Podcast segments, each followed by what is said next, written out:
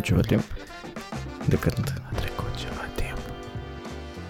Pe mine a fost dor să facem și... Da, este cel mai exprom podcast pe care n-am făcut uh, vreodată. Noi de fapt am făcut un episodul zece, dar el nu s-a făcut. Noi am făcut două episoade zece. Da. Dar... La uh, cottage...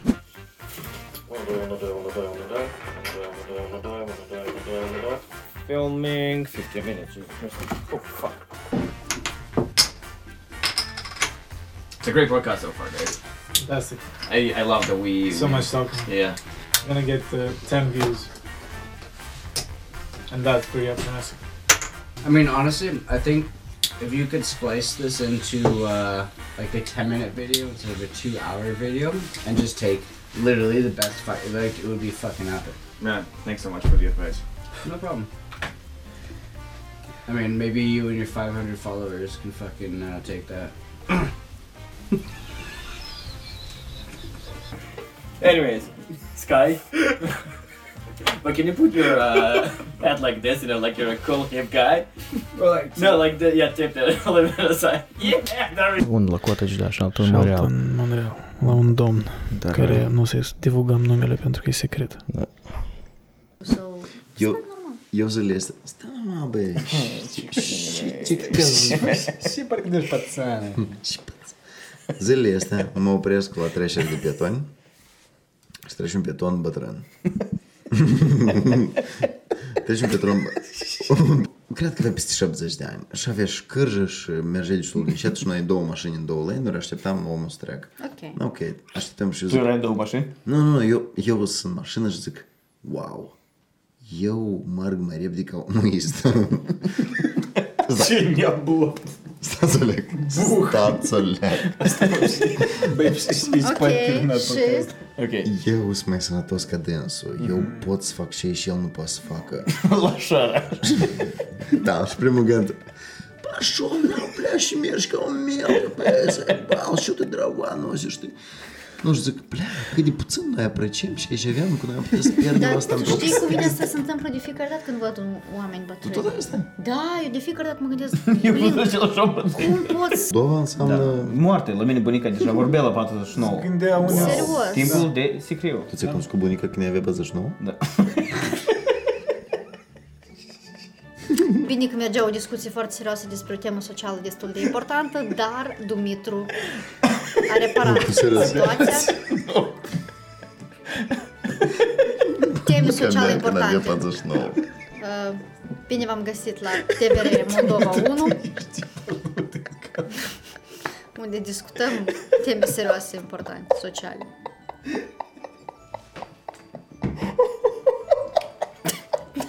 What is going on, Dumitru? Mai avem douăzeci și cinci de minute de podcast.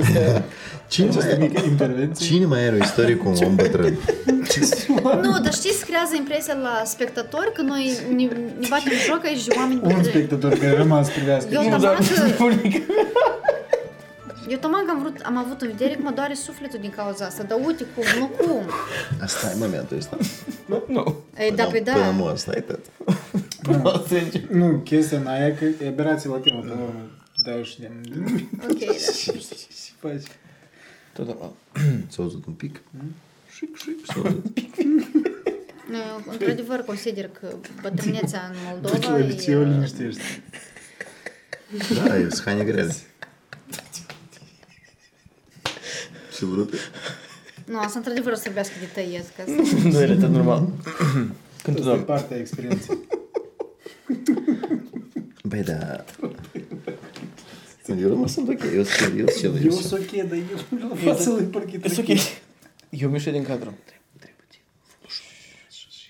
Da, nu se aude deloc, tu ești microfonul în mână. Trebuie tras să fumă așa. Dar eu am zis să nu fumați înainte. șase sute de oameni astea. Noi n-am fumat înainte, n-am fumat înapoi. Noi suntem bărbați serioși și noi suntem prezatori serioși, de fapt. Transmite înapoi. Da. Dima, vorbești pentru tine. Da. Orbește, orbește. Tema asta e prea tristă și nu merge cu mood-ul de azi. Hai pur și simplu să alegem alt temă. Emisiunea Orbește Moldova. Nu, deși asta e temă care se poate discutat. E prea tristă. De-aia spun, nu merge la dispoziția podcastului. Ce teme mai aveai acolo în telefon, Andrei? Mai aveai niște teme în telefon, hai te rog. E mai cald. Pandemie. E mai cald. Canada versus Moldova. Dar totuși am decis noi că mai bine azi acela să fie doar între noi doi. No homo. Da, mă bucur că acei cinci view-uri au mai rămas cu noi. Da, chiar mă bucur că oamenii au început sau au continuat să subscrie la canal. Da, asta e cel mai ironic, când nu mm. postez. Poate asta e succesul. Mm-hmm. Adică rețeta e succesului, să nu postez. Da, creez... Știi cum? Creez scarcity. Exact, asta am vrut să spun. Dacă postez prea des, atunci nu no, interesant. Asta e un model economic destul de viabil. Da. Hai în rock. Ori se numește lenea. Episodul numărul zece, Girls Girls, episod aniversar. Despre, despre alcool? Despre viață, în general. Yeah.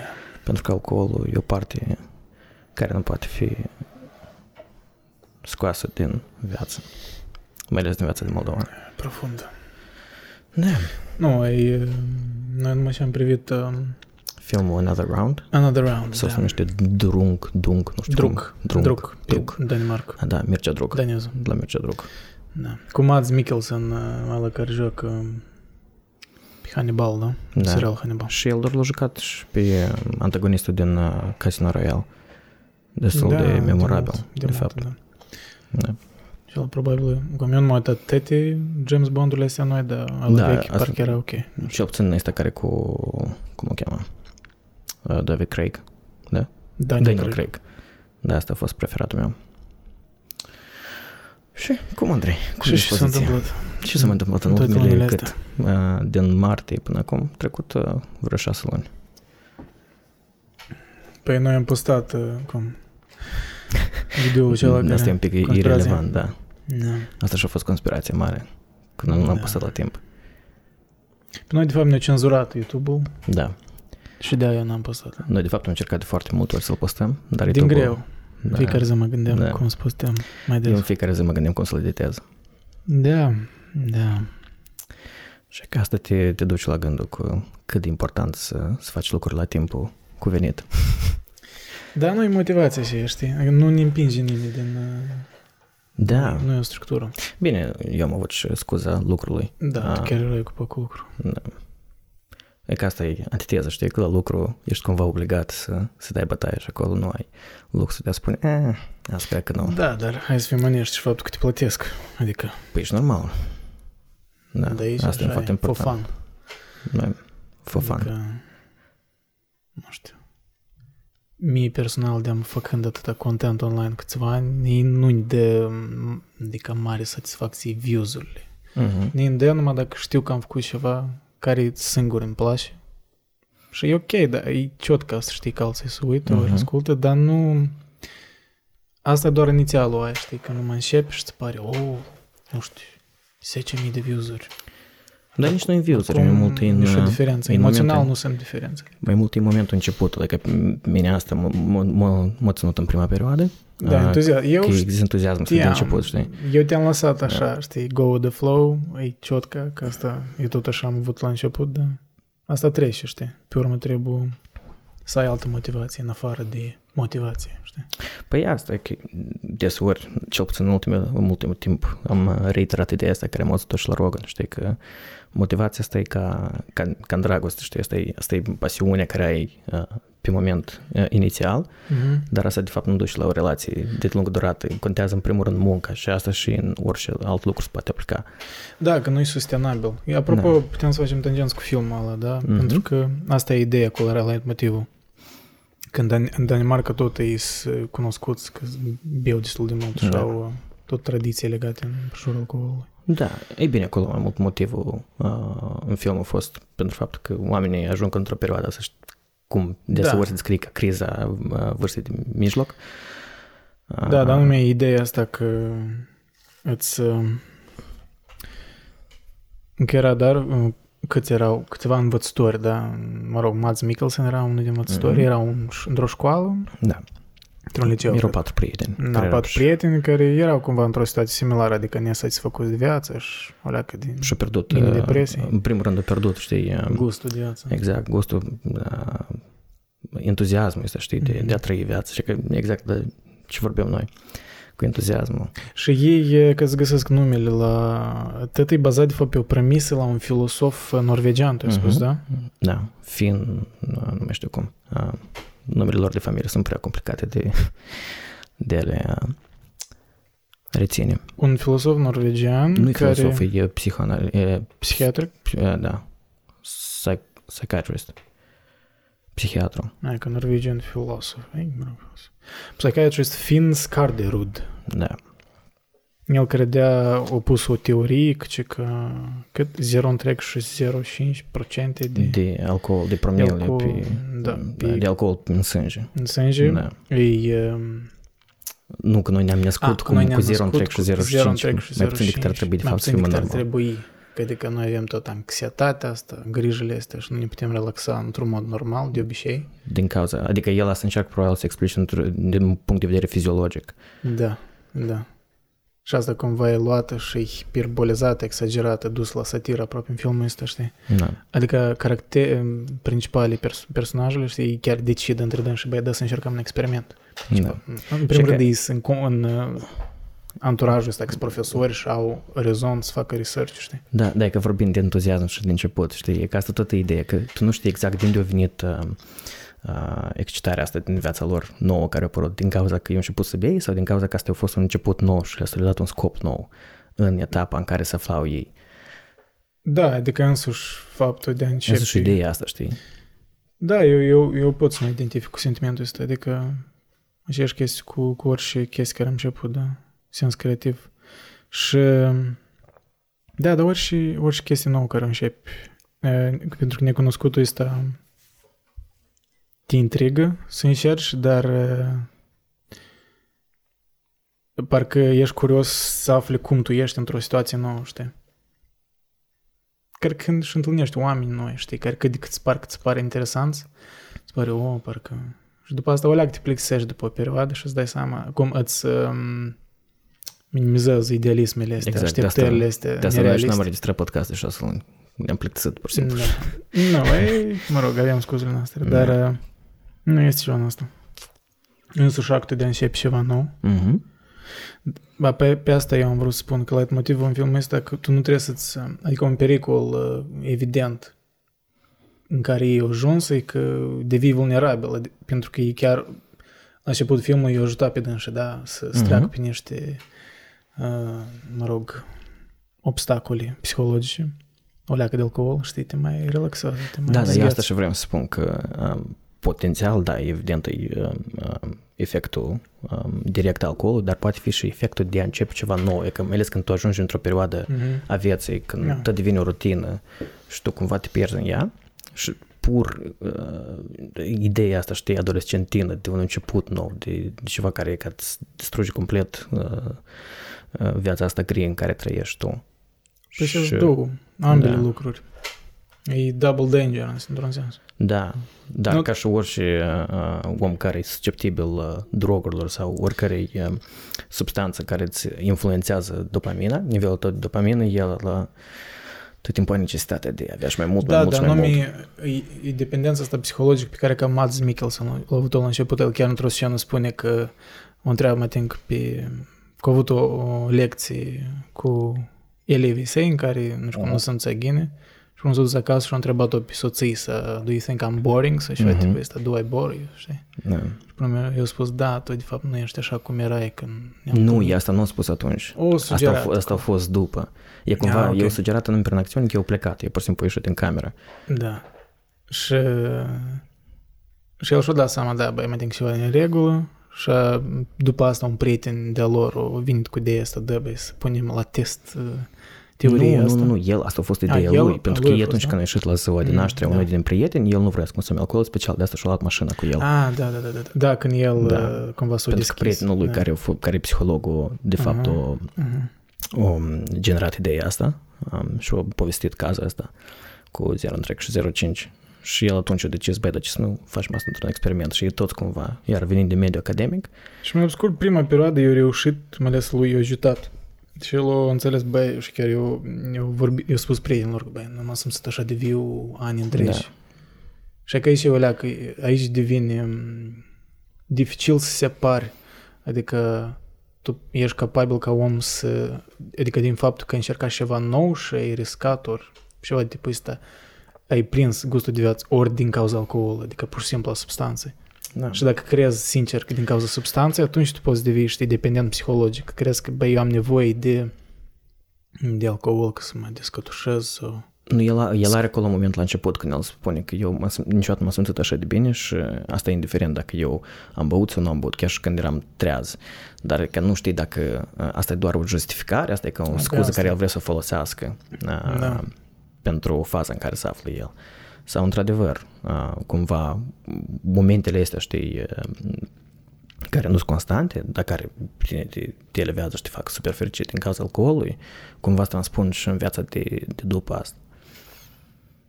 Da, și îți, e greu să delimitezi, știi, și e, eu cred că asta e pricina principală, deși oamenii, adică eu nu pot uh-huh. nega, băi, alcoolul, am multe amintiri bune cu alcool, în sens că când nu m-am când nu ai pierdut, cum s-ar spune. Nu, sau când de, nu mai ai amintiri din cauza că e bun. Da, dar e rare ori, eu cred că nu m-a, băi, mai timp când m-a dat în viață așa, da, eu tot. M-am bătat așa de tare că o parte din noapte nu o țineam minte, știi, când spuneau alții că, băi, tu chiar o leacă. Și de atunci am spus că nu am să mai beau așa, chiar mă simțeam tare rău o doză. Dar știu cu unii că așa... Eu mai mult din punct de vedere, adică personal, egocentristic, mm. nu mă simt bine, știi, când altcineva trebuie să-ți povestească da, nu, cum ți-a trăit un moment. Asta e motivație bună, așa. Da, da. Și dar iar, era eu, o scenă în, în film, când pe Mads Mikkelsen, îl, când el s-a îmbătat așa tare, când ei deja exagerat cu test, cu ei tot măreau, măreau, eu trecut peste limita aia da. care filosoful ăla, psihiatrul ăla, o sugera și s-a îmbătat așa de tare că fiusul l-a găsit pe stradă și trebuie să-l duc acasă. Da. Și am spus că, băi, asta așa e un sentiment de... Nu, asta a fost deja faza trei. Deci ei, ei cumva au împărțit, ei împărțit studiilor în trei etape. Prima a fost cu zero virgulă trei și zero virgulă cinci, după asta a fost să mărească doza, pur și simplu să mărească, și a treia a fost să meargă la uh, maximum absolut. Da, da, a doua era la limita individuală, adică mm-hmm. se vadă fiecare a, da, exact, om. La limita individuală. Pentru că fiecare om, într-adevăr, are diferit... Toleranță diferită. Că cunoști mă timp tu oameni, da, care băi... Noi cunoaștem amândoi același om. Da, da. Nu numai omul ăla, mai sunt alții care i-am cunoscut uh, și numai așa, oh. dar... Uh, dacă ții minte, mă rog, când am avut prietena aia sud-coreană, păi ies în roșe, e doar de dacă o lecuțecă de vin pe e, uh-huh. și ies în roșe. Și eu, de fapt, am mai târziu am citit că la e, e sud-asiatici și est-asiatici, la unii drăși sunt niște gene uh-huh. care îi predispun un fel de alergii la alcool. Uh-huh. Și eu cred că ea avea chestia și ea, no, eu nu o cunoște. Fel ca amerindieni. O lecuțecă, mă usip așa de o lecuțecă de vin și nu putea bea că sunt roșe și parcă se încălză, știi, nu... Păi ca și cu amerindieni, când au venit europenii și le-au dat alcool, dar da. Dacă atât timp s-a dezvoltat fără a avea uh, enzima asta în sistemul digestiv, uh-huh. de a procesa alcoolul, uh, și, și până și a afectat foarte mult. Raznă. Da. Da. Uh, da, alcoolul, asta e chestia, știi, e ca, și, ca orice une altă. Uh, important cum o folosești. Da, dar sunt multe teorii interesante, chiar îmi pare că... Pare că Yuval Noah Harari mm-hmm. a menționat-o și poate și Niall Ferguson, în cartea asta lui... El tot menționează ceva cu... Ori nu, îmi pare că în uh, Guns, Germs and Steel, mm-hmm. probabil tot ceva vorbesc. Mă răscur, oricare carte istorică care povezi, povestește așa tare general despre istorie, mereu să povestească despre trecerea și aia la agricultură. Și ci că o pricină din care oamenii au trecut la agricultură, pentru că... au găsit cum să fermenteze alcoolul mai ușor. Uh-huh. Și asta e sedentarizat cumva. Eu cred că are un anumit, da. o anumită logică. Nu e unicul factor, dar e interesant. Dar și tendința, și tendința omului de a crește nivelul de alcoolemie a băuturii pe care o consumă, pentru că o perioadă lungă oamenii erau obișnuiți, de exemplu, în special în, în culturile anglosaxone, erau deprinși cu berea, un fel de bere, fel de care de era undeva de trei-patru la sută, știi, adică era destul de slabă. Mm-hmm. Și e că tendința asta umană de timpul de a maximiza și maximiza. Păi așa și în film, ei tot uh, propunem, băi, da, să mai încercăm să vedem uh, to attain ceva, unul un personaj spune ultimate bliss. Păi da, asta a fost faza treia, da. Că bă, dacă noi putem așa să ne relaxăm și ne ajută o leacă de alcool, da, să încercăm, că poate în genere n-o să avem nicio grijă, știi, da. Și n-o să avem anxietăți și... Nu, da. Asta, partea asta din film un pic, nu că m-a dezamăgit, dar asta a fost, știi, așa, un, o, un fel de metaforă de asta fix în, în, în fața ta, știi? Cam da, ce se întâmplă când... Da, apropo, da, vreau să menționez că așa o leacă a fost... O leacă nu prea, nu prea subtil, așa, dar da. Unele părți ale filmului, așa, a fost o leacă nateanută, cum să da. Spune. Dar oricum, un film destul de bun de văzut. Așa, amuzant a fost. Și amuzant, da. Și cu un mesaj oricare. Da. Mi-a plăcut că o povestit despre relația asta ambivalentă a Danemarcii și a multor țări, mă rog. Cu alcoolul? Anume, da, și anume unele scene, țin minte la urmă că mă arătau că, ei, mă rog, e spoiler, dar mă scur, erau triști din cauza unui prieten și ei beiau din tristețe, de acolo tineri absolvenți celebrau, știi, alături. Tot cu alcool. Tot cu alcool, da. Știi, și adică... Până la urmă arată chiar cum omul utilizează și cum într-adevăr... Și arată exact cum, adică, cum spuneam, știi, alcoolul într-adevăr e o unealtă în sensul în care pentru unii asta e folosit ca mod de a trece un, o etapă tristă din viața ta sau mm. un eveniment trist. Pentru alții din contra, de a sărbători evenimentul ăsta. Da, și de atâta, de aia depinde și stare tu începi a consuma alcool. Adică nu ca și cum alcoolul te-ar face trist ori deprimat din start. Depinde și, da, și cred că e mult nu, mai trist adică când idei că... bei singur și de asta, obicei. Așa asta, e etapă, că... asta e o etapă mult mai tristă în viață când, uh, consum, când tu singur consumi alcool. Da. Pentru mine asta mereu a fost o chestie socială ca la majoritatea și nu neg că erau momente când chiar îmbunătăță discuția cuțile, numai pentru mine, dar și alți oameni, știi? Te dezleagă, exact. Da, da, da. În special, știi, când ești într-un... Asta, într-un fel, am simțit-o că când am fost în Montreal și ne-am întâlnit într-o... Când te întâlnești într-un moment cu mm. foarte mulți oameni A, da, necunoscuți, da, da, da, da, da. Alcoolul probabil e singura soluție într-un moment... Într-un moment da. Geam ăsta, știi, să te descătușează până în etapa în care nu, nu te simți cumva timorat și nu te simți uh, stresat de situația asta când te ochi care sunt la tine și tu te uiți la dânșii și tu nu înțelegi. Da, pentru că asta e problema, e conștiinciozitatea asta, când te gândești prea mult și când nu cunoști care e relația ta cu un om și el, mă rog, noi suntem prea obsesivi la chestia asta. Și chiar e demonstrat, nu știu precis care e procesul exact, dar alcoolul îți, îți amorțește niște părți ale creierului care te face conștiincios, știi, mm-hmm. și te faci să te gândești la... Te faci mai prost, într-adevăr, da? Da, asta uneori și bine. Păi asta. Pentru dar oamenii evit... De asta majoritatea filosofilor nu au fost niciodată oameni fericiți, pentru că ei uh, regurgitează și îi gândesc fiecare uh, situație în care ei se află, până în momentul în care ei, de fapt, uită să o trăiască, știi? Dar nu tăți. Era o... În afară de Oșa, evident. Nu, nu să lăsăm pe Oșa într-o parte asta. Eu nu săcut filosof. E șarlatan. Uh... Șarlatoșa. Asta, în Grecia antică erau epicurieni, deci erau Epicur și erau mai alții, erau uh, parcă antistene, am scurt, era o școală filosofică care ei cumva vorbeau despre plăcere într-un mod mai pozitiv uh-huh. și un fel de hedonism, dar măsurat, nu chiar hedonismul contemporan în care noi ne gândim. Așa că nu puteți. Nu, hedonismul asta nu e în termen rău, hedonismul asta e anume... Uh... E, e ideea de a, a savura viața, înțelegi? A savura circunstanțele în care tu te afli.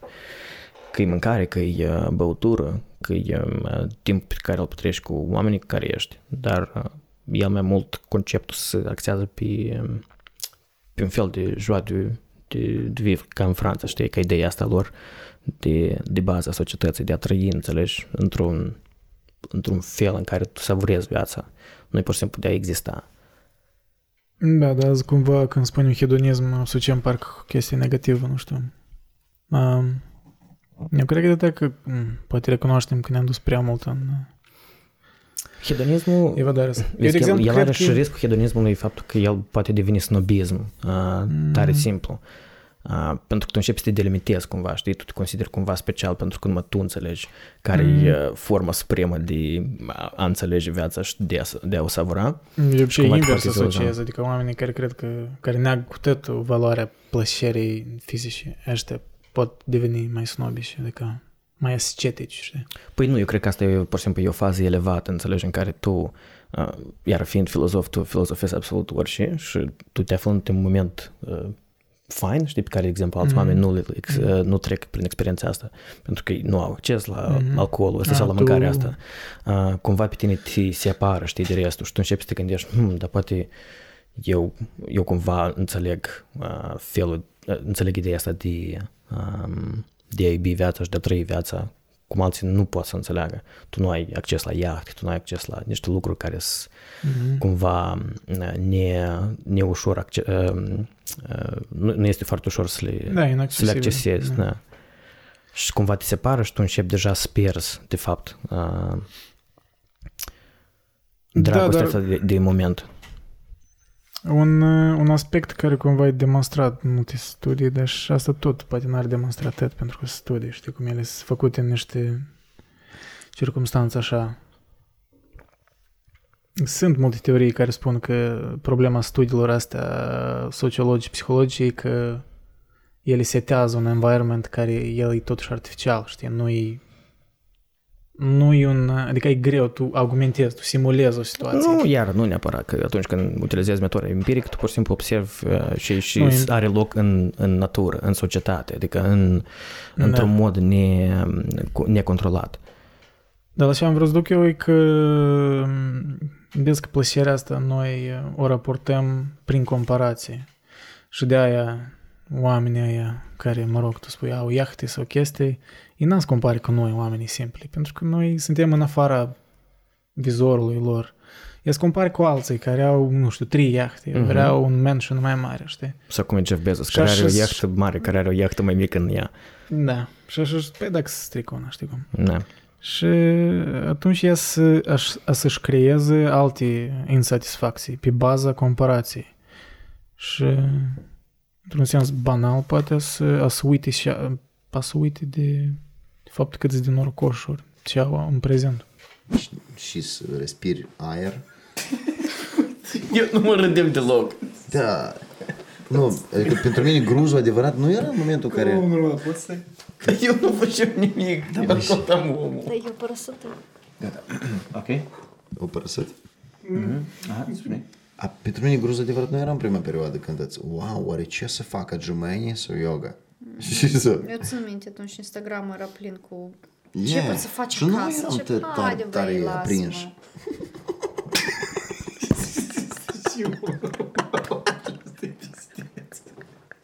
Așa un podcast frumos primești. Așa un podcast cu teme interesante. Profund. Nu e din ele să faci un podcast. Te atingi la... Suflet. Atinge sufletul. Eu nu mă tărșeam, tu ne ești pe... Ok. Cristina Arbacait. Dima, nu serios, n-am... Gata, eu nu mai vreau podcastul ăsta. Eu cred că asta e ceva inerent naturii umane. Adică noi noi parcă suntem creați să, să ne creăm necesități, știi? De parcă noi avem niște... Mai pe scurt, în programare, eu nu sunt mare programist, uh-huh. dar măcar de bază știu. Și tu când programezi, tu deschizi un loop, da? Și poți deschizi, scrii niște funcții care așteaptă inputuri. Uh-huh. Pe la noi, eu cred așa, oamenii parcă au ea ca dispozitivele astea care așteaptă inputuri. Și o parte din inputuri, noi vrem ca să, să satisfacem ceva, știi? Noi, noi, deși noi mereu ne complicăm viețile în stare în care parcă tot e idilic. Ne plictisăm atunci, știi, uh-huh. spunem că parcă nu ne ajunge ceva. Pentru că noi, și noi artificial ne creăm ca niște necesități ca să justificăm existența acestor, știi, parcă frustrări, inputuri, uh-huh. care parcă sunt create ca noi să le satisfacem. I don't know dacă... Nu, nu, nu, nu, make sense, pe exemplu, eu cred că tu, ca și vorbești tu, asta e cum, ca o uh, versiune mai uh, concis și mai... Um, nu că mai concisă, dar o, o idee mai uh, aplicată spre un scenariu concret. Eu cred că asta face parte din, dintr-un mecanism în general uman. Eu cred că singurul motiv pentru care noi ca specie până acum am rezistat, din cauza că noi nu avem, noi nu excelăm din punct de vedere fizic uh, comparativ cu alte uh, specii. Uh, pentru noi, singurul motiv pentru care ne-am dus aici e instinctul ăsta de autoconservare și anume autoconservarea asta vine din îmbunătățirea circumstanțelor noastre constant, în fiecare, la fiecare, în fiecare moment, în fiecare direcție, în fiecare domeniu noi încercăm tot timpul să îmbunătățim, îmbunătățim, îmbunătățim progresul, înțelegi? Cred că asta e singurul lucru care pe noi ne ține în viață, dar în același e singurul lucru care, sau unul dintre lucruri care pe noi poate să ne distrugă. Da, dar unul ar putea argumenta că noi, de fapt, ne dezvoltăm. Pur și simplu, noi, noi fizic noi ne dezvoltăm pentru că noi am trecut peste asta, ne-am găsit dispozitive, știi, tehnologii. Asta animalele n-au așa ceva, știi? Păi da, da. Și într-un fel, noi, da, noi am, am aflat limitele noastre fizice, cum, cât poți să dezvolți. Deși acum, iarăși, biotehnologia multe... Mai avem, eu cred că noi mai avem multe de. Nu, oricum, sunt, da. Crede-mă, sunt niște studii fascinante cu editarea genelor. Păi asta spun, noi mai avem multe de dezvoltat, în sensul în care... Când noi da, dar ele sunt mult mai avansate decât mulți oameni cred deja. Cu siguranță, dar da. Oricum, noi, ele sunt departe de aplicabilitatea universală, da, în clar. Care noi putem, într-adevăr, știi, să creăm, e că putem să creăm o populație întreagă, o generație întreagă de oameni care sunt înalți, blonzi, cu ochi albaștri, de un metru nouăzeci și nouă. Dar noi spre asta ne îndreptăm și asta e un alt pericol. Weird. Da, dar iar nu e weird. E, ca oameni, noi tot timpul, timpul am încercat cumva să, fizic, să ne îmbunătățim, că mai ales în ultimul timp, știi, când femeile își fac uh, operații plastice, își pun mm-hmm. botă, adică asta tot e clar că la un nivel mult mai de bază, dar asta oricum e ideea de a, a-ți îmbunătăți corpul, știi? Și, pur și simplu, unii oameni se gândesc doar la mărirea sânilor, alți oameni se gândesc la...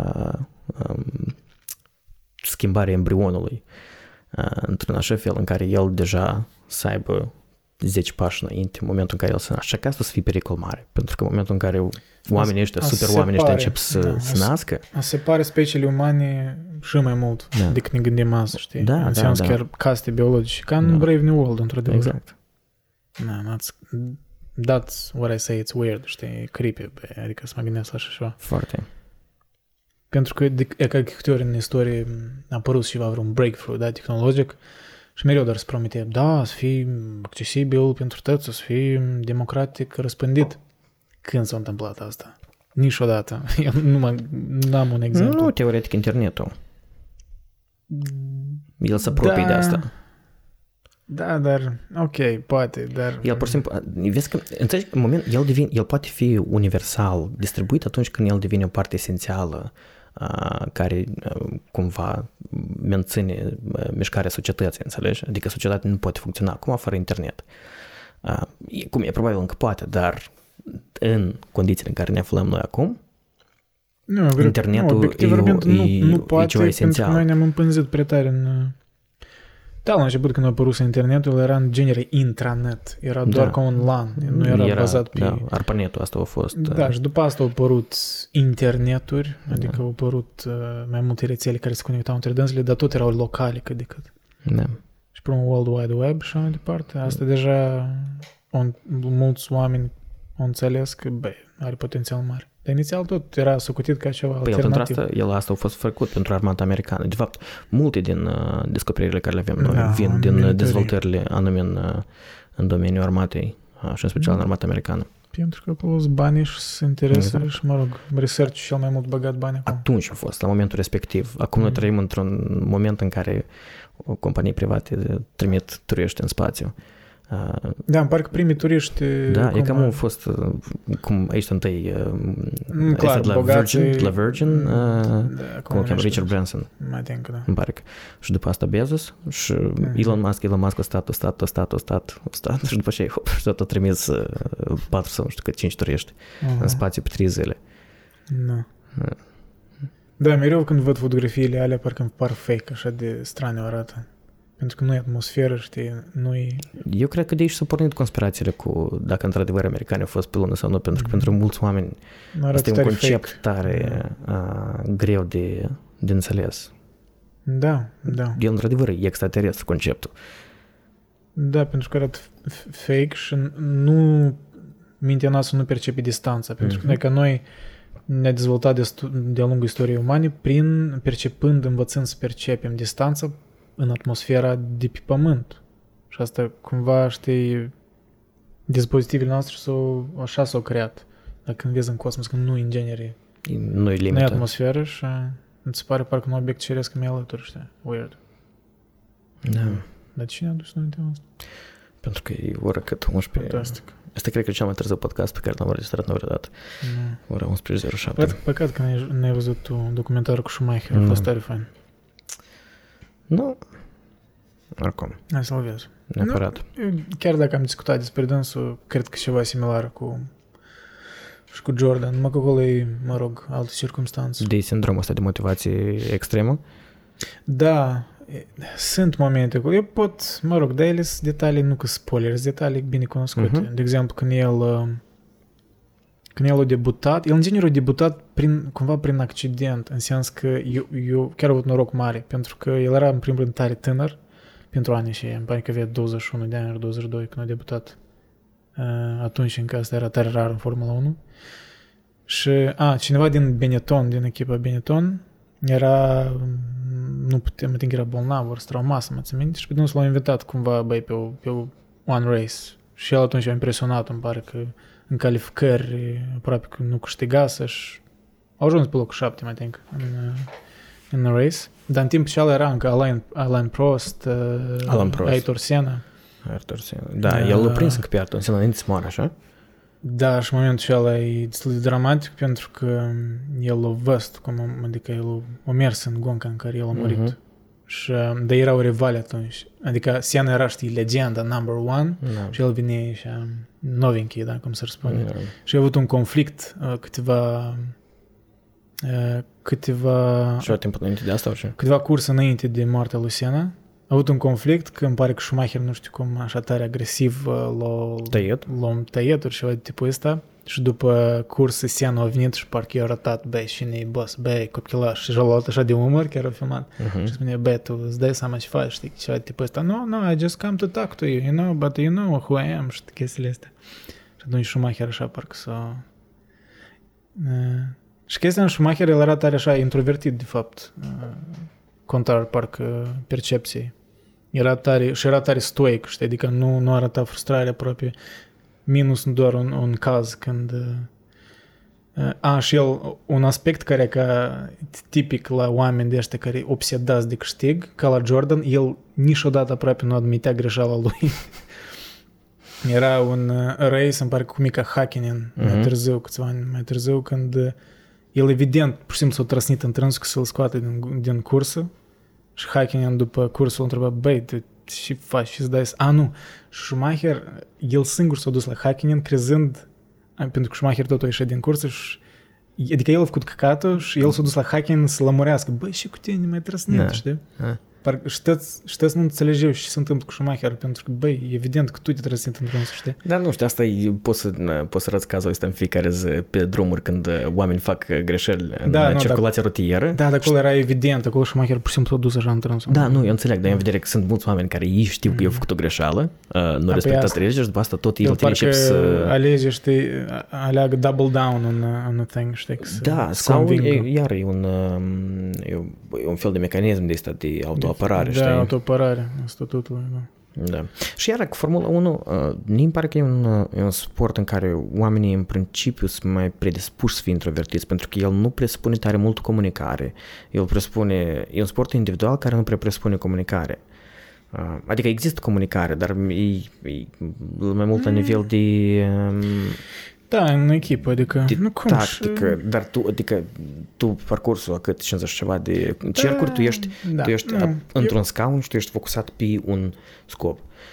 Mă rog, acolo eu nu cred că are mare factori importanți. Sunt la menționat. Dar nu poți să amintești de foarte mulți. Dar nu mulți, cred, n-am de, uh, n-are, nu cred că are mare importanță, ești introvertit, ori extrovertit în așa sport. Nu, dar asta și spun, cred că în sportul ăsta oricum nu, nu poți să amintești de atât de multe exemple mm. de șoferi care au fost cumva ex- excepțional de extrovertiți, da?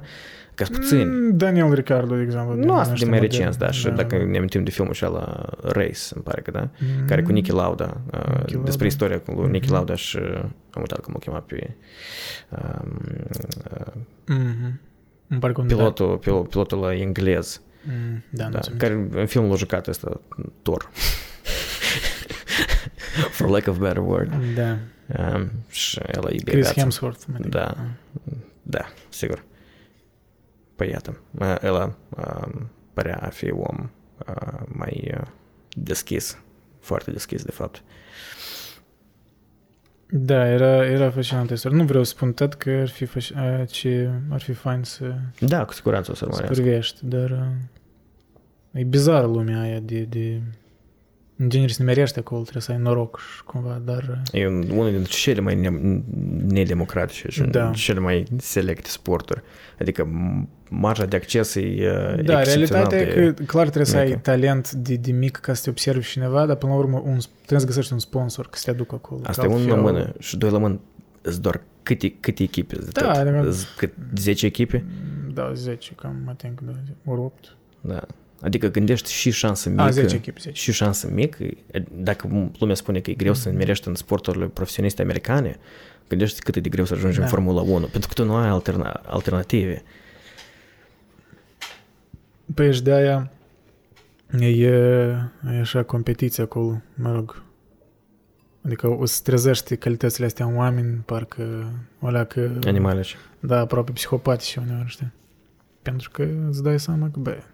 I'm Or, lucky just to be here. Exact, exact. Și în spatele tău e un rând de șoferi din Formula doi și Formula trei care și probabil și Formula I care vor să, să-ți iei locul. Sau da. Poți să ai un tată tare bogat. Adică deja sunt două echipe acum cu tați foarte bogați care preiau două Mazepin. echipe, Mazepin și cu Stroll. Da, canadian Stroll. Ne, whatever. E ca asta totuși e straniu, nu? Că cumva pe tine te... Adică nu te pune într-o lumină bună. Ținând cont că restul oamenilor printr-o, printr-un sacrificiu enorm a ajuns mm-hmm. în faza în care sunt ei. Dar ești tu ai ajuns numai deja. Din cauza că... Da, nimeni să te iubească. Adică exact. Trebuie să demonstrezi dacă... ceva inuman da. Și să fii humble și așa mai departe. La fel ca și uh, cum copiii marilor atleți uh, sortiți, înțelegi, eșecului mm-hmm. sau cel puțin lor le este foarte greu să-și depășească părintele pentru că și deja așteptările sunt mărite foarte mult. De exemplu, Michael Schumacher. Michael Schumacher, da, da. Michael Schumacher, care acum merge și, mă rog, are echipă proastă, dar adică how do you even begin? Că da. Tata tău e Michael Schumacher, știi? Da. Cum te apropii. Dar el menționase în documentarul și ala că era intervievat și fiul lui, mă rog, care nu, nu cunosc, Michael Schumacher a murit într-un accident în, în schiuri, uh-huh. s-a ocupat cu schiuri, pur și simplu. Sport, era la un vacanță de schiat. Da, da și o căzut, mă din s-a lovit la cap și era în comă, mă din vreun an, ori mai mult.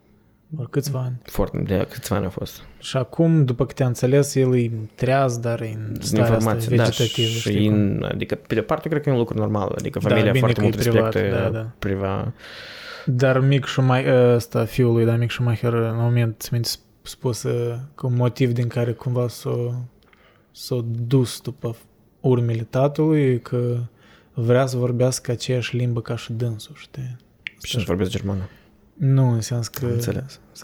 Știi, limba asta de, de racing. Da. Și clar că era un moment când el regretă că nu poate împărtăși, știi, momentul. Eu asta, nu, asta am răspuns, am niște umor negru, dar care sens că da, acolo era, da, poate, eu, nu. Adică admit, tot seriozitatea am plâns, mă tenc de vreo două ori în documentar așa. Nu știu, tare emoțional așa. Eu cred că chiar dacă oamenii care idei n-au de Formula unu să-l privească, oricum ar fi interesant. Că l-au construit așa interesant, fără multe detalii tehnice. E mult uh-huh. bazat pe partea umană, știi? Dar mare parte de multe documentare da. Se fac în, în felul respectiv. Mai ales acum, acum, acum parcă e un boom de, de uh, creare de documentare și asta de fapt e un lucru probabil bun. Da, pentru că da, cu eu... apariția platformelor de streaming... Da.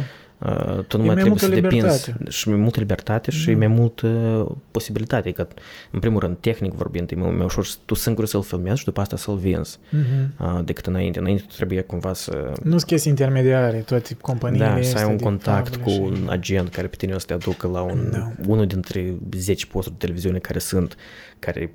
Și tu nu ești singurul om care vrea să facă un documentar, respectiv șansele tale să, ca documentarul tău să apară pe, pe ecran sunt foarte mici. Dar acum e, e, e un etap interesant. Tare multe documentare bune ieșit. Adică cel mai recent care l-am văzut a fost ăsta uh, Cocaine Cowboys. Aparent el ieșit tare de care? Mult. Cocaine Cowboys. El e despre uh, doi dintre cei mai mari traficanți de droguri din, uh, din Statele Unite, în Miami, specific. Documentarul, de fapt, a ieșit de mult, dar uh, el cumva a fost reeditat de multe ori. Și uh, acum, el acum cumva trăiește a, a doua tinerețe, pentru că el a avut prima când uh, el a explodat din cauza pirat- piratării, pentru că el s-a distribuit piratat lumea, făcea um, copii pe, pe D V D-uri și le distribuie. Asta a fost prima, prima, prima dată când lumea a aflat documentarul ăsta și acum el a fost făcut în format de serii uh, pe, pe Netflix. Pare și că așa interesant și interesant. E interesant în general cum um, oamenii ăștia au ajuns uh, să, să comercializează, comercializează drogurile. Parcă sunt niște oameni... Dar asta e ideea, că cum ei au încercat să, să scape, înțelegi, din momentul în care ei deja au fost prinși, au fost acuzați și tare mult, tare lung timp a fost procesul lor. Și anume, cel mai interesant moment e cum ei au reușit, iar nu vreau să fac spoilere, dar uh, au reușit la un moment dat să fie achitați uh, de, uh, de juriu. Dar nu vreau să spun mai multe detalii, că altfel uh, uh, într-un în esența documentarului. Dar, da, foarte interesant. Drogurile nu sunt bune. Da, eu ascultasem unul din podcasturile live al lui Tim Pool, era un, un invitat mexican, mai scurt, era un, am uitat cum numea, Ed Calderon, mai tin cum numea, da. Păi el lucrase la border între America și, și Mexica, anume în, în departamentul ăsta, chiar aproape, în fel de securitate, dar armatul, știi, avea arme și așa mai departe. Și povestește mult despre, o povestit mult despre tot chestia cu cartel și multe detalii interesante, cum generi cât e de, că cât e de răspândită toată rețeaua asta, de fapt, nu numai în da. Mexica, dar și în, în Statele Unite. Și cum cultural, deja eu convins pe mulți mexicani obișnuiți, cumva, din necesitate, pentru că acolo el spunea că, băi, te, te naște în Mexica, în majoritatea aproape tot în Mexic, adică a câteva alegeri. Ori pleci peste hotare, ori te duci și lucrezi într-un, într-un call center, ori lucrezi pentru cartel. Știi, da. Adică cam trei opțiuni. Mare carieră n-ați face acolo. Și spunea acum, știi, mulți prieteni care în copilărie știa, știi, adică, păi, oameni normali, parcă s-au întors la cap, dacă ajunsese la cartel și cum, cum acolo s-au creat un fel de mitologie, un fel de ideologie care îi uh, conving pe oameni să justifice ororile, ororile da, pe care uh-huh. le fac. Pentru că mexicanii cumva sunt mai mult catolici, da? Majoritatea. Dar adânși catolicismul a fost cumva îmbibat cu mitologia asta păgână, lor, da. Păgână aztecă, da? Da. Că adânși este celebrarea asta morților. Morții, da. Și că detaliul ăsta cu zeul mort, uh, morței, da? El cumva l-a combinat cu catolicismul ăsta și a ajuns chiar un fel de mainstream, chiar la oameni obișnuiți și oamenii cumva au devenit uh, desensitized, știi? O, o, și-au pierdut empatia asta parcă la un om normal față uh-huh. de toate ororile ale care se întâmplă. Și chiar au momente, dacă, nu știu, găsau, el găsa, mă rog, jertfi spânzurați sau ceva de tipul ăsta și cineva dintre noi spunea, băi, adică ești de la cartel, au fost, uh, fost încă blâns, adică că, uh-huh. că nu... tăiat corpul în bucăți pentru că eu a lăsat familiei corp, să zic. How, și-au spus că e bine. Adică știi? Poate cultural, da. Adică, nu, are da, multe, de, cred că mai mult e din cauza că societatea asta e deprinsă să trăiască deja de da, de, de, de, nu, de, da, de, de, de, de căzi întregi, da, înțelegi? Da, dar cum s-o deprins? Prin un fel de adaptare a, a unei mitologii de, de... Eu cred că asta de, are un rol. Ca și, nu, nu, nu de acceptarea morții, parcă ceva supernatural. Deși, da, e natural, dar nu așa măsură în care se întâmplă mm, acolo. Iar, eu cred că asta e pur și simplu o... o un criteriu, știi? Dar când tu trăiești zeci de ani uh, în starea asta în care tu știi, na, ok, e că au murit atâția oameni. Na, asta este. El chiar povestea, Căldurăm povestea momente în care, de exemplu, el era în niște comitete de astea de anticorupție și tipul ăsta, știi? Și cunoștea pe cineva care mm-hmm. s-o concedea de la lucru și pur, a, nu, da. Pur următorul, nu știu, următoarea săptămână îl vedea pe partea aia la altă. Adică căutătă-i și așa în parlament, în... Că ne amintea, ne amintea de multe chestii de Moldova, de că, că decadența asta, de cinismul ăsta total, de... Noi oricum nu tăiem, dar nu avem tăiere. Tu ai gândul ăsta când vezi oameni bătrâni, că vai... Stai chiar la pandemie. Da, noi deja eram la pandemie. Care oameni bătrâni? Asta el nu a revenit de la oameni bătrâni. Dar tu ai văzut ce-au făcut oamenii bătrâni din trânsul, că nu-ți putea opri de râs, nu mai trebuie să mă revii la tema asta. Nu mai trebuie. Trecem mai departe deja. Păi ce cu oamenii bătrâni din tine? Fii atent. Emisiunea Orbește Moldova. Arată. Îți lași orbia, măi, dacă ți nici orbit. Bagă pensul la asta în voi. El e foarte rău, el e foarte rău. Vrează că a fost gumă bună. Toți glumele proaste de azi care le-a spus. El e foarte rău. Calamburul, tot anșlagul. El e rău. Nu, el pare bun. Ca, ca prezentator? Ca prezentator prost, zece, nota zece. M C Sassi prost. Stai inside joke, nu se trebuie. Nu. Dar oricum e vesel. Da, e vesel. Asta e destul de accesibil. Nu, nu e vesel, dar la restul nu. Păi, o schimbat de pandemie, cum să nu schimbi de pandemie? Dar de ce și tu te râzi, eu nu înțeleg. Tu te râzi în fața lui. Păi, nu te uita la fața lui, tu vezi că nu te mănâncă. Andrei vorbește normal. Și eu vorbesc normal. Ok, vorbesc normal, așa că eu sunt Dima. Nele, uite leacă la dâns. Păi nu te uiți la Dima. Te uiți înainte. Gata, îl ignorăm pe Dima, punct. Uitați înainte și vorbiți. Andrei, ce spune? Tu ești ușiz, băi. Băi, uh, aproape doi ani. Cu minim, mi se pare că trei. Mi se pare că trei ani n-am fost aici. Oh, God, fuck. Băi, șanse râde. S-a dezvăci fața. Nu, tu telefon nu, și bă, ești da. Pe Instagram, cineva ceva. Apropo, de des facem un podcast de ăsta în care noi nu suntem atenți. Noi pur și simplu uităm în telefon, știi? Cam asta și s-a primit acum, dragi. Podcast satiră a timpurilor din zone. Asta e de meta-podcast. Ceva. Da. Tu nu mai vrei. Eu beau? El nu, acolo. Eu beau? Da, băle. Ca oamenii din necesitate, pur și simplu, aleg câștigătorul, nu că și-au pierdut orice reper moral. Da, și iar omul are o viață relativ scurtă. El e, durează foarte mult uh, să trăiești pentru ideal, pentru că mare, mare, o mare șansă să fie că tu niciodată nu o să vezi idealul ăsta pe viu. Așa că singura ta altă opțiune e să trăiești viața așa cum este și să încerci, să, să încerci cumva să uh, acaparezi circunstanțele cât mai convenabile pentru tine. Da, numai dacă trăiești imoral, tu o să trebuie să te împaci cu gândul că mă trebuie să ai o mare încredere în, în abilitatea ta de a îți înăbuși conștiința. Pentru că cred că orice eu cred că mulți oameni, adică confortul este e suficient mm. cât să le um, cât cumva da. să le să, să le niveleze și să le da, să să compensează vinovăția. Exact. Da. Și nici nu te gândești atât de mult, deja să nu, să nu te mai vezi vinovat. Pentru că descrie foarte mulți oameni din politica noastră. Da, și asta iar devine ca o rutină. Îți spun, rutina asta e, în general, ființa umană, prin faptul că se poate deprinde cu circumstanțele, orice circumstanță care o înconjoară, atât timp cât nu o ușide. Um, el se poate adapta la orice. Da, asta e o leacă... Și asta e, evident că asta e un mecanism bun de supraviețuire, dar el... Și creează complacency, adică... acceptarea asta statusului quo și uh-huh.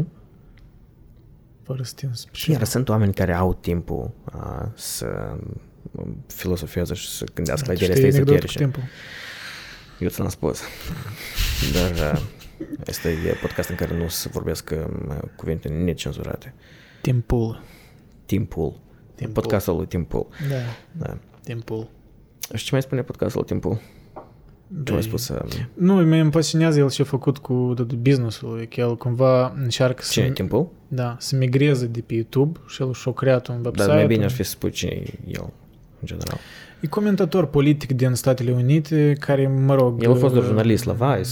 Da, el a fost... Un fel de reporter independent. Uh-huh. Da, chiar, chiar reporter de ăsta legit investigativ, adică un fel de on, on the zone, știi, care uh-huh. merge pe străzi și... Da. Și el a fost, da, și-a căptat popularitatea anume în crash-ul ăla din două mii opt și cu toate uh-huh. protestele anti-Wall Street și așa mai departe, cam pe atunci. Cu Occupy Wall Street, da? Da, Occupy Wall Street s-a întâmplat cam prin două mii unsprezece două mii doisprezece, cred că câțiva ani după tot crash-ul uh-huh. și cam, cam pe asta. E și viziunile lui așa, cam centriste, aș spune așa, liberali, clasici, adică când și cum. Uneori mai conservatori, mai... Mă rog, comentează tot ce vrei, dar mă fascinează cum și-o creat el tot asta, adică modelul lui de interesant. Adică el încearcă, nu încearcă, el încearcă să migreze de pe YouTube. Adică deja face mai da? puțin pe YouTube și... Are platforma lui Google? Pe website-ul lui chiar au angajat, vrea să facă un fel de chiar companii de jurnalism cumva. Adică uh-huh. o... El are o casă. Să facă un Vice.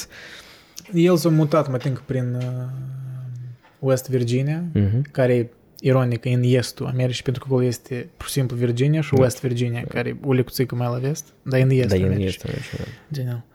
Păi, da, păi la vest de Virginia. Mai obscur, are un căsoi și are câțiva care, cu care el face podcastul și la live, are câțiva vreo, vreo doi co-hosts uh-huh. și da, mult deja angajează jurnaliști care scriu articole pe website și angajează și fact-checker și e interesant. Da. Că asta e într-adevăr... Da, interesantă una... idee, știi? Eu cred că asta ar, ar trebui în general să fie un lucru obligatoriu pentru... No. Um, pentru ziare și pentru, în general, trusturile media. Dar deja sunt aplicații la telefon, de exemplu, cum se numește? Este unul Ground News și uh-huh. este altul... Scurt, aplicații de astea care, de exemplu, arată o noutate, da, care e tare populară acum, de exemplu, în Statele Unite, și arată cum ea îi povestită de diferite surse. Și în același timp, dacă apeși, de exemplu, pe N B C sau pe Fox News sau pe, nu știu, uh-huh. Daily Wire, whatever... spune bias-ul lor care de obicei îi asociat. Și îmi pare că oamenii pot vota bias-ul, se creează un fel de și părerea experților, deci și bias are nota compania asta de noutate și bazat pe survey, adică pe un sondaj a oamenilor. Uh-huh. Și se creează un fel de și spectru, adică asta uh-huh. e mai, mai mult de dreapta, asta e mai de stângă, înțeleg că asta e o simplificare, dar oricum. Și se creează un, un fel de măcar cât de cât o percepție, știi? Și interesant chiar să vezi o noutate cum e raportată de... Chiar erau exemple evidente când ne uitam, când dacă cum niște mai de, mai de drept, tonalitate, și se concentrau. Mm. De-aia tu poți spui un adevăr, dar să-l spui așa, că el să... Știi, tu umiți anumite, tu umiți anumite, anumite argumente detalii. Și tu da, te, te accesi pe alea adică care le, îți suport da. Ție... Și legal ție nu poate să spună, băi, tu nu ai spus mm. adevăr. Da, ai spus adevăr, dar te concentrai pe anumite, anumite fapte care creează o percepție. Da. Da, optica contează tare mult și asta de fapt problema mare a jurnalismului de, de acum e că el devine jurnalist de să știi, de opinie, exact. Da, um, și opinia în primul rând se bazează pe uh, sentimentele personale față de o anumită cir- da. situație. Da, da chiar, mă rog, chiar și la timpul e așa, e multă opinionare.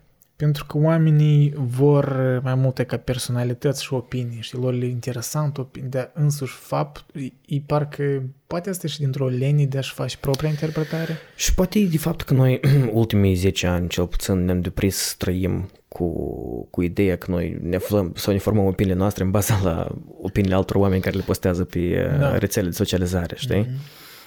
Oamenii nu mai au răbdarea asta de a-și forma propria lor opinie, de a ști că de, de a-și face, inform... da. Adică o-și face o, o impresie a, mult mai a, multipolară, știi? Ei și lenii, deci de fapt că avem abundență atâtă de informații, că tu, realistic vorbind, îți dai seama că tu nu poți să-ți formezi opinii sofisticate mm-hmm. despre totul. Corect. Și tu ascultă asta de problema care, cât de cauza. Tu nu poți să-ți filtrezi, să alegi numai ceva, știi, a tău, pentru că ți pare că parcă tu fear of missing out. Tu poți, pentru că algoritmele așa-și funcționează. Da, dar oricum la tine atenția era șchirată tare în diferite, știi, nu știu, te interesează. Cu siguranță, sport, dar problema care că art, algoritmele la urmă și la urmă oricum îți dau da. Contentul care, el, el, adică chiar și contentul care îți pare ție nou, el oricum e bazat pe și și da, da, tu da. Ai început să te uiți. Da, eu sunt tare conștient de asta, eu observ, observ, știi, de exemplu, am o, o săptămână în care privesc ceva și deja tot aproape îi modific spre asta. Dar încerc, măcar bine că este opțiunea asta, de exemplu, pe YouTube, spui not interested, știi, în mm-hmm. ceva și deja cumva ci că tu modifici o lexică algoritmul pentru tine, dar pe cât lucrează asta, adică eu dacă tu asta trebuie să faci la fiecare video și dacă de fapt tu ești, de fapt, nu, dar stai, dacă tu ești chiar investit în, în, mm-hmm. în topicul ăsta, dar numai din cauza că tu, ca să diversifici propriul tău feed, trebuie să apeși not interested, tot nu prea are sens și logică.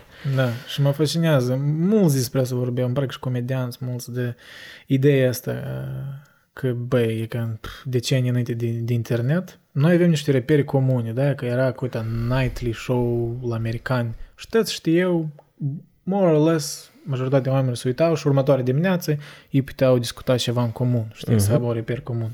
Dar mulți știi când aude, că nu știu, niște cunosc, când spun, băi, ai văzut și pe Facebook, zic, care Facebook și, da, adică Facebook-ul tău, eu n-am acces la newsfeed-ul tău, știi, adică, exact. Bă, dar cum n-ai văzut și pe Facebook? În primul rând, nu stau așa mult pe Facebook, din fericire, apropo, deja nu prea stau așa mult.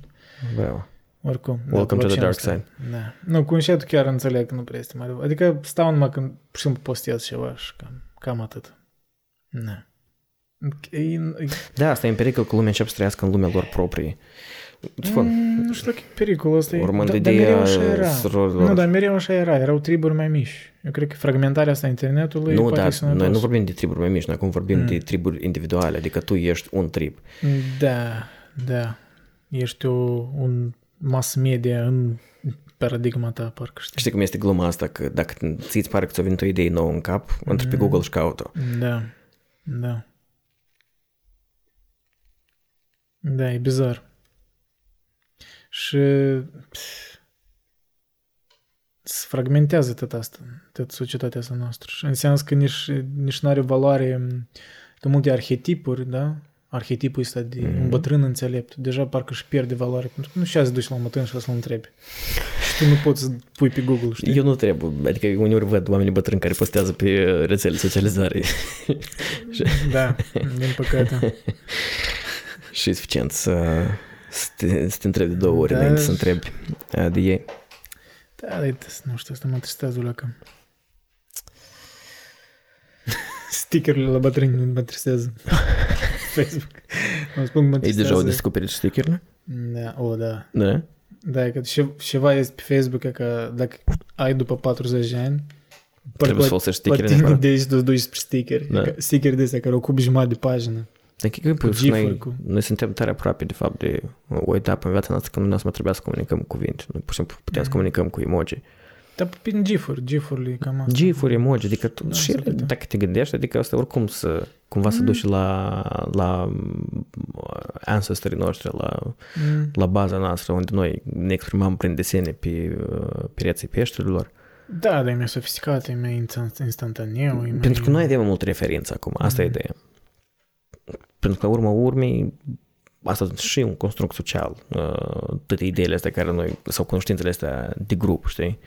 Că unii oameni văd emoji de testa de eggplant și toată se gândesc la ceva mare și negru. Da, de că asta chiar e fascinant. Îți închipă în timpurile preistorice și pe acolo grijile tale iminente erau mâncare, ma, mâncare, moarte ori viață.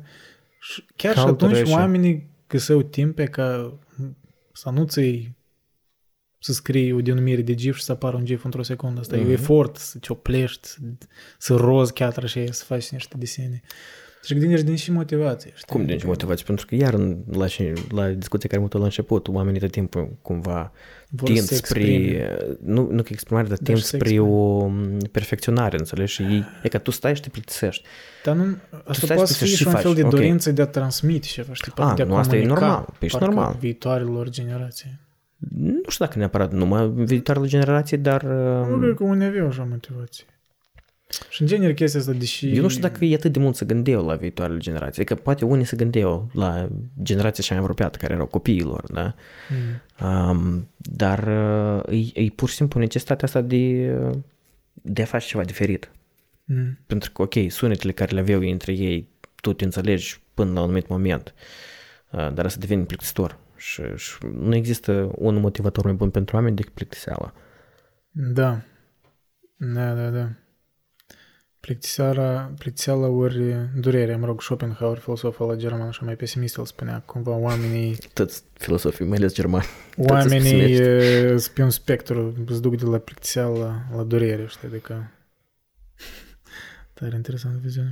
Nu, bine, asta nu cred că e esența vieții, cred că asta nu e o stare. Era asta asta e o stare, o idee de voi. Da. Mm. Și, a, privisem în, o lecuțic privisem, dar ne-a părut o idee interesantă care am auzit-o de la un, nu știu cum să-l numesc, un fel de, da, scriitor, researcher. A fost la un podcast de lui Jordan Peterson, că nu uh-huh. privesc așa de des, dar că era interesant așa la lui uh, Rob Henderson. Mm. N-am auzit.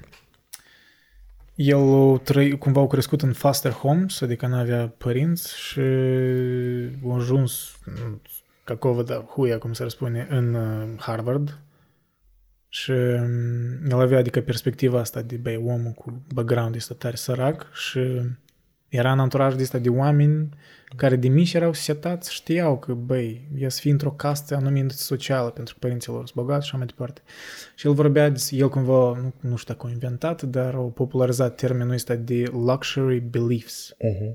Știi că de obicei ne gândim la luxury goods. Pe luxury beliefs asta că idei de astea, de exemplu, el spunea despre o, o femeie care, mă rog, o tânără, care... De, adesea, știi, punea în discuție ideea asta că, băi, nu, cum, știi, și antinatalismul e tare fain și nu trebuie să, trebuie, mă rog, să n-am nevoie de bărbat, nu vreau să fac copii, vreau carieră și mai departe, în același timp, adică e ok ideea asta, în același timp, știi, el o întreba să, dar tu și vrei să faci? A, nu, eu vreau să am familie, vreau să, mm-hmm. da, deja am plan, știi, adică parcă o contradicție, știi, și adică Uh, și-a observat asta mulți... Asta, adică ei, ei susține ideea, dar ei susține deja... Susține ideea, dar ei de fapt nu trăie. Deja... Nu, eu susține pentru că... Dar ei deja avea familie, avea copii, da? Da, adică nu, eu plănuia și-al puțin. Teoretic, e că poți spui că din cauza că ea avea familie și copii... E... Nu, ea n-avea, A, ea, ea, ea voia să aibă. Mm-hmm. Dar ea susținea idei care, pentru că știi cum sunt populare idei de astea tare... Ori poligamie, știi, chestiile astea. Dar în același timp, ea, știi, nu-i poligamă, știi, chestiile astea. Și ideea că oamenii din castele, castele astea mai bogate, pentru că, na, el vorbea de faptul că, bă, de exemplu, în Ivy League Schools, știi, deja n-ați vezi studenți de ăștia îmbrăcați cumva tare, tare luxury, pentru da, că nu-i la modă, știi, exact. Bă, pentru că cumva asta respinge deja, oamenii se uită la tine. Pentru că, deși în același timp, oamenii acolo au alte priorități. Da, dar asta nu, nu dar asta chiar e anume sociologică să cum s-a condiționat, pentru că acum oamenii din casele astea mai multe ca adoptă luxury beliefs, știi, ei cred în niște, de exemplu, abolish the police. De obicei auzi asta de la oameni care nu vin din poor background, știi, adică ei n-au probleme mari în, în, în localitatea lor, unde, știi, mari, nu-i mari criminalitate și... Ei pot să-și angajeze, să angajeze securitate bine, privată. Bine, sunt și oameni care anume vin din, nu, din background-uri ado- negative. Ei adoptau uh, credințele astea pentru a atrage simpatie de la oamenii care erau cu caste mai joase, pentru că să nu cumva poate da. Să niveleze o, un dispreț care natural alții o să aibă față de dânși pentru că ei sunt deja mai bogați. Da, dar vezi că în același timp și oameni care vin din circumstanțe mai proaste tot uh, susțin ideile astea pentru că ei văd cealaltă față unde interacționează cu poliția care doar se ocupă cu, cu agresiuni și omoră și furturi zi da, de zi și nu, respectiv. Eu, da, eu cred că da, în ghetouri și de cele chiar se creează percepția asta de, de inamici, știi? Poliția acolo vede pitesc parcă ca inamici pentru că și oamenii de acolo. Se creează un fel de tribalism din ăsta, știi, uh-huh. evident. Dar omul mediu nu cred că are așa opinie. Adică chestia aceea cu boală și de poliție nu era așa de populară în mainstream. Adică au căpătat... E căpătat rezonanță din cauza rezonanță. Că... Rezonanță. Da, dar am de că cine o suporta că sunt oamenii ăștia mai mult în caste înalte care, de fapt, în viața lor personală n-ar accepta așa ceva în practic. Dar adaptau în public, spuneau că îi suportă asta. Pentru vezi că iar noi trăim acum, și problema că noi trăim într-o perioadă în care chiar și abstinența de la o anumită poziție, pe da. tine deja te, deja te... poziționează că tu ești contra. Păi uh, de asta aș contra. spun că mulți ca își uh, volunteer their opinions, știi, își, uh, își expun părerile lor fără ca să întrebi cineva, pur și simplu. Dacă scriu pe Twitter că I support this, je suis, mm-hmm. bla bla bla, și te-a întrebat, I don't care, I don't give a shit, dar oamenii, știi, își expun... Uh, Uh, parcă nu, idei că unde ei stau în ierarhia exact, asta socială. Exact, și asta au pornit știi? Cu ideea asta cu oamenii, dar problema care e că, ok, dreptul tău, tu poți să te expui, dar problema că mult deja nu mai este dreptul tău să nu te expui. Tu nu mai, dreptul ăsta tot devine, tot devine mai puțin și mai puțin uh, vizibil. Păi asta e... E că asta e problema mai mare. Da, da. Că da. de obicei măcar poți să te râzi de oamenii care postează opinii despre absolut oricare eveniment. Da, dar amând dacă tu nu spui da. ceva, păi... Mai ales dacă ești un om cunoscut sau ești o celebritate. Da, da, da. Da. Tot se așteaptă la... Mă rog, eu nu știu cum e asta și așa ceva, dar... Închipui că mulți sunt presiunea asta de... Bizară lumea, bine, nu știu. Și și de făcut. Și și de făcut în cazul ăsta. Nu, trebuie cumva să... Nu, să, să fac, de exemplu, niște schimbări. Uh, de exemplu, îmi place ideea asta cu tot criptovaluta asta și tot chestia asta, pentru că era timp să fac o, o valută digitală în internet. Și ideea asta, dacă cunoști tot cumva legată de criptovalută, nu chiar de blockchain, tot legată, N F T-uri. Păi, criptovalută, a, N F T-uri, da. N F T-uri, un fel de, de exemplu, desene digitale, mm-hmm. ori care sunt codificate și unici, adică mm. tu nu le poți pirata să le păi distribui. Asta e ideea, asta e blockchain, asta e ideea blockchain. Da, e ledger-urile astea care... Da, și se... creează ceva parcă fizic în lumea virtuală, în sens că fizic, cum ne gândim noi la fizic, că e scarce, știi, că e mm-hmm. rar, e unic. Păi că asta e o, o developare bună, eu cred că. Că, băi, gândește, unii oameni, la noi încă era, și admit, băi, eu am piratat multe chestii în copilărie, băi, tu ori îmi dai și cu tine câte filme am doamnat. Și nu numai în copilărie. Și nu numai în copilărie, și cam o câte omări. Chiar de exemplu astăzi. A, filmul Another Round, da, da, e adevărat, da, și parcă ne privește Zuckerberg. Da. Oricine acolo, Wojciech, de la YouTube, da. Doamna și poloneză, pseudo, whatever. Salut. Um, e să uit la aberații la teme. E de fapt ne aduce subscriber, exact, de fapt exact. Nu ne privește, e pur și simplu ne, ne, bat, să ne motivează să mai facem content. Ca pe urmă să ne baneze. Da. Corect, să ne pun ca un anti-exemplu. Vedeți ăștia dogmatici, ăștia white supremacists din, mm-hmm. din Mal- Moldova. Moldova. Moldova. Moldova. Moldova. Stai, și de ce mi-au gândit asta? Um, la... Nu, cum, adică cum soluționăm de problema asta? A, nu, eu spuneam că asta e o developare bună. Faptul știu că noi am șep, am șeput a aprecia chestiile în lumea digitală ca ceva... Fizic. Ca, ca, da, noi atribuim, noi atribuim o valoare. Da, pentru că, băi, nu știu, mie nu-mi place dihotomia asta de lume digitală, lume reală, cum unii spun, știi? Mm-hmm. Păi lumea digitală deja e alt... E tot deja e lumea din, reală. Da, și tot faci da, parte e... din spațiul nostru real. Iar COVID-ul nu m-a accelerat da, simbioza asta. Păi dacă oamenii își depun efort în lumea digitală, am de ăștia care lucrează, ori au pasiune și online, adică asta, băi, dacă petreci timp acolo, nu numai uitându-te la memori, dar depunând un efort... Ar trebui cumva asta să, să fie, nu știu, remunerat, apreciat. Dacă clar că depui efort, asta e ca și la orice lucru, știi, în lumea fizică. N-ar fi ca să plătească cineva dacă nu faci ceva bun. Dar, în același timp, e îngrijorător faptul că um, trendul în societate e cumva noi, noi, noi ne deplasăm de la a crea lucruri palpabile, lucruri fizice, lucruri care noi într-adevăr le folosim și noi cumva ne, ne ducem în teritoriul ăsta, știi, de crearea lucruri uh, mai mult metafizice, vorbim, conținut. Vorbim că niște boomeri acum, starpiori. Nu, eu pur și simplu spun, adică e o constatare a unui eveniment și eu nu știu, îngrijător din punctul meu de vedere în același timp, poate el nu e atât de îngrijător, poate asta e o, o evoluție normală. Da. Da, nu știu nici eu pentru că... noi am crescut, adică noi oricum am crescut cu, cu ideea asta că noi am, am făcut um, saltul ăsta enorm din punct de vedere economic în momentul în care s-a început industrializarea, dar și industrializarea asta presupune crearea lucrurilor da. concrete, fizice, mm-hmm. pe care noi le aplicam în alt domeniu și care pe noi ne propulsau mai departe și ne dezvoltau um, industriile și economia.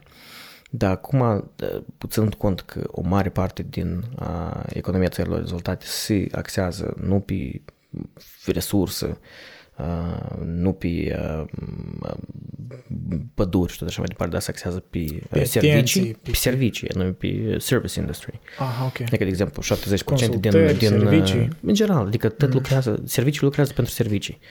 La noi da. șaptezeci la sută din economia, din economia Canadei se bazează pe servicii. Chiar dacă noi suntem țară cu o, o foarte mare rezervă de, de resurse naturale. Da, asta e... Pentru că e, pe mine mai tare mă înspăimântă următoarea nouă industrializare, care să fie un fel de robotizare în sens A I. Asta să, să anihileze multe lucruri. Asta o schimbi tare mult regulile jocului. Da, ele se devină noi și ele să fie de neînțeles pentru oameni. Da, și să debalansează mult. Uh-huh. Mereu asta s-a întâmplat, așa și cu industrializarea. Mulți da, oameni au fost... De asta eu, adică eu, clar că eu sceptic. Nu, eu înțeleg că asta de e inevitabil. Dar nu da.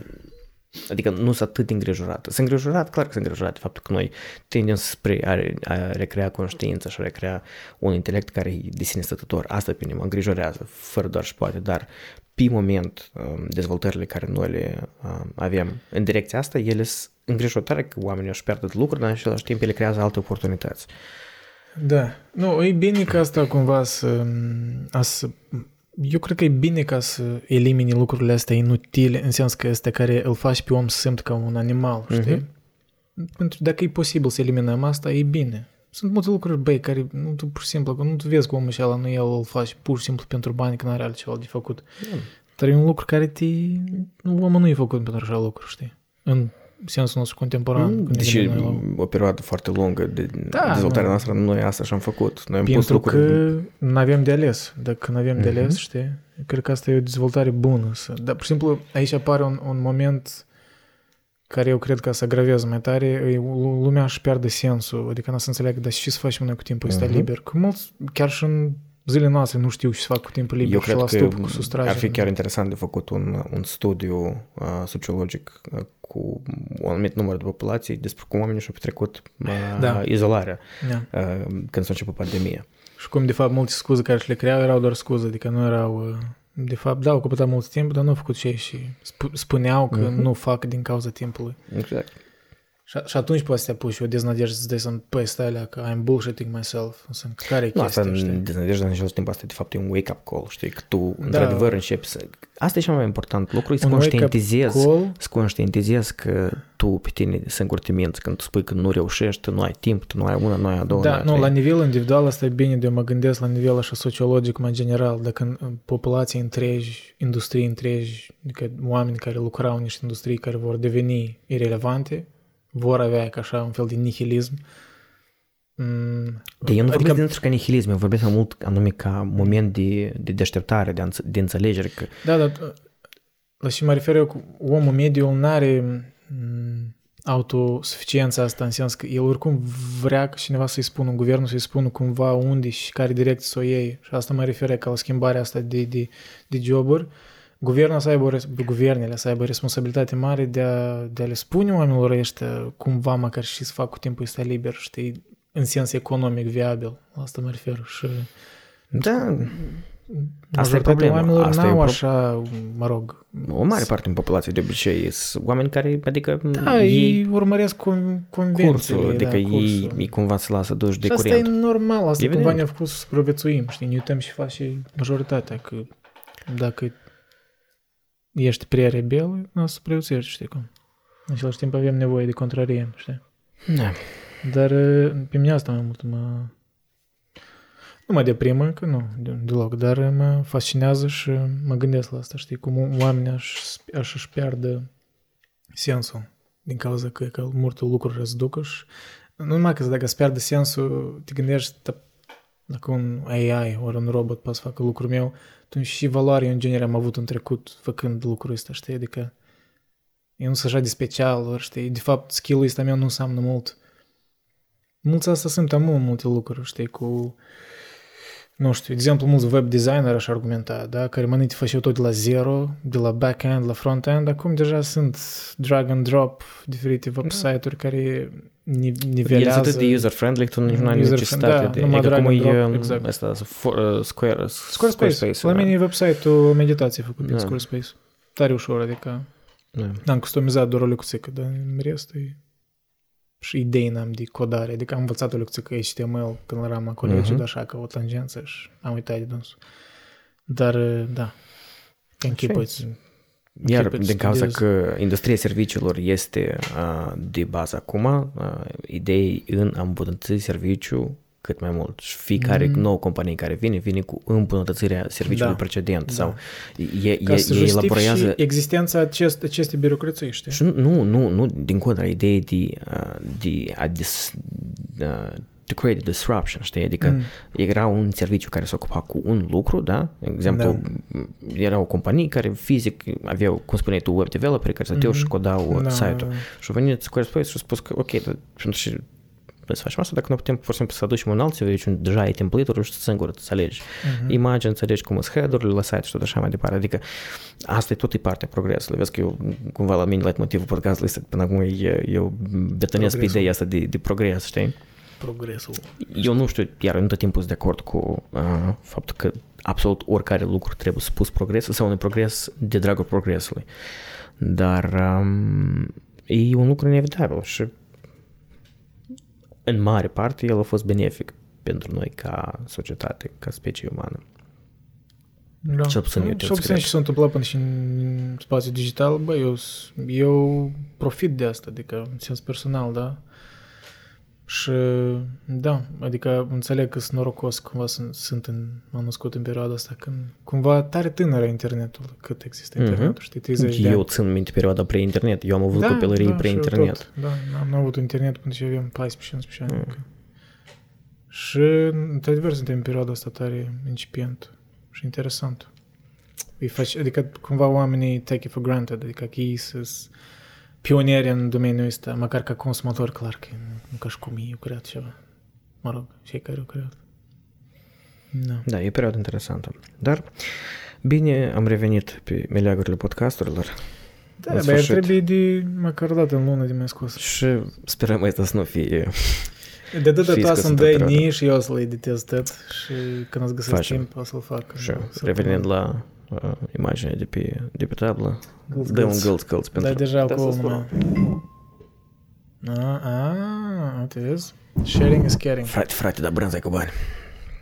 Băi, hai băiat. Asta așa e o zicală moldovenească, prea mă, at dușii. Am revenit. Da, sănătate.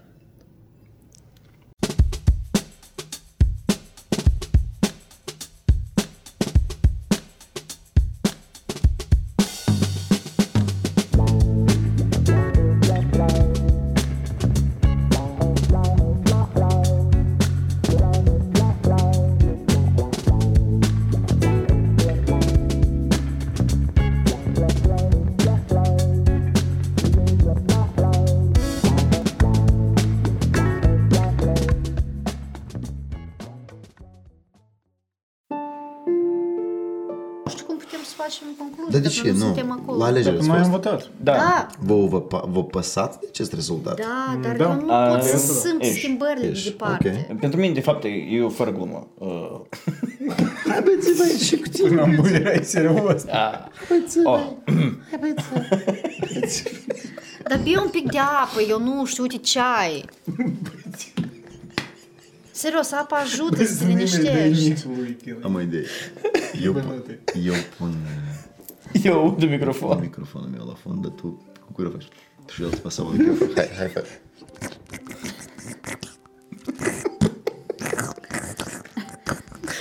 Retina. E greu. Și zbuc regizor. Eu am, brate. Așadar. Cel mai confident entrance, așadar. Semele. Andrei, eu am crezut că am partea mea. COVID. Noi l-am stricat pe Andrei în acest podcast. În podcastul am crezut că ești de partea mea. Eu însă. Dar... Te încoași. Nu, aici... Nu, sângele. Nu, nu e sângele. Vrei? Neri să zaibiți. De-aia m-ați comunicat? Și sunet. Eu am vrut despre guvernare, dragi spectatori, dar... Nu, nu, come on, guys, ne întoarcem. E că noi am fost la alegeri, noi suntem departe de Moldova. Păi, el e incurabil. Și eu nu sunt nici o schimbare, pentru că... Suca, bleate! Că vieți, vieți, vieți, te-ai dezamăgit. Te-ai dezamăgit în pas, în guvernarea pas. M-am dezamăgit. Păi, asta e terapie, nu înseamnă. Dar pentru noi, Andrei, dar oamenii... Se relaxează în ele. Dar asta cum arată că e... Nele, hai să mă... Tăți, ascultă-mă. Dacă stăm să ne gândim, câți oameni bătrâni în pandemie s-au schimbat? S-au schimbat? S-au schimbat? S-au schimbat de bancă. Ce-au schimbat? Ce-au schimbat? Cât de bancă? Poftim? Nu te dii la îndeajardăm ceva. Ce schimbăm? E la bancă. El nu scurge, știi, ultimele ișuci și de astea. Dar el, pur și simplu, nu poate să oprească de râs. Eu înțeleg că asta se întâmplă, dar trebuie un pic de apă, serios, chiar ajută. Da, normal. Da, dar nu pune foarte normal. Nu, că asta e de fapt mai rău. Ah, asta ți-o acceleră? Da, pentru că eu aud vocele voastre când niște ne-au început să râd, știi? Ne mă perpetuează. Gata. Perpetu mă găra. Dar pe ce nu scoți o ureche? Dumitru, te uită? Și...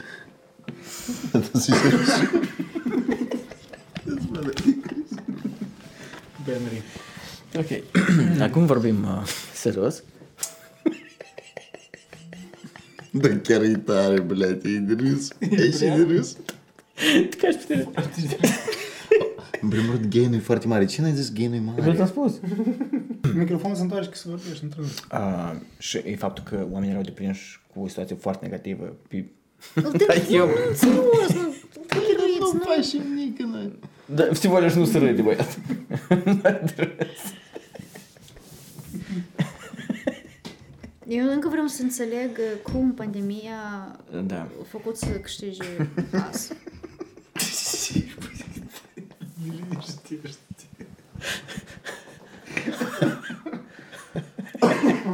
Asta nu a fost o decizie bună și așa ați făcut-o înainte de podcast. Eli, tot normal. N-am nimic n-am făcut. Noi doar am făcut duș. Împreună. Împreună. Pe rând. Mm-hmm. Просто el a mâncat pâine. Humus. Pâine cu humus. Putem ne răspund Lavceu. Tu vrei Lavceu? Apropo, dar Joe Rogan spate dus Lavceu. Da, da, da, spate într-o. Nu spate ore, dar într-adevăr. Se duc în baie. Da. Nu, nu, closing remarks. Nu, nu, scuteți. Closing remarks. Eu cred că acest podcast este un fail total. Mulțumesc. Um, eu cred că da, nu, ascultăm, ascultăm pe la capăt. În viață să nu pierzi șansele care au potențial, dar noi asta am făcut astăzi. Uh, asta doare. Femeile întotdeauna spun adevărul într-o manieră destul de dură și voi băieții asta trebuie să știți. Să eu am spus că asta a fost dar șansa noastră. Am avut câteva hmm? străluciri inteligente. Care dacă, da, dacă să ai răbdare, să privești tot podcastul ăsta, oricum, ceva sens iese. Eu nu spun că, nu, că a fost total lipsit de sens. Da, mă că el nu spui postat, dar... Nu, deși... Da. Da. Nu, da. Nu au fost idei bune. Da. Chiar și de la început. Te rușinezi, da? când am început cu, uh, cu egoismul, cu faza... Dead noise. Nu, scuze, scuze, scuze. Nu, no, a fost. A f- că principalul cuvânt este a fost, adică la trecut. Și a doilea cuvânt principal este câteva. Câteva asta mai multe decât două, dar nu, nu mai mult decât zece. Adică între două și zece au fost idei bune, dar atât. Atât. Și asta este, da, asta e viața.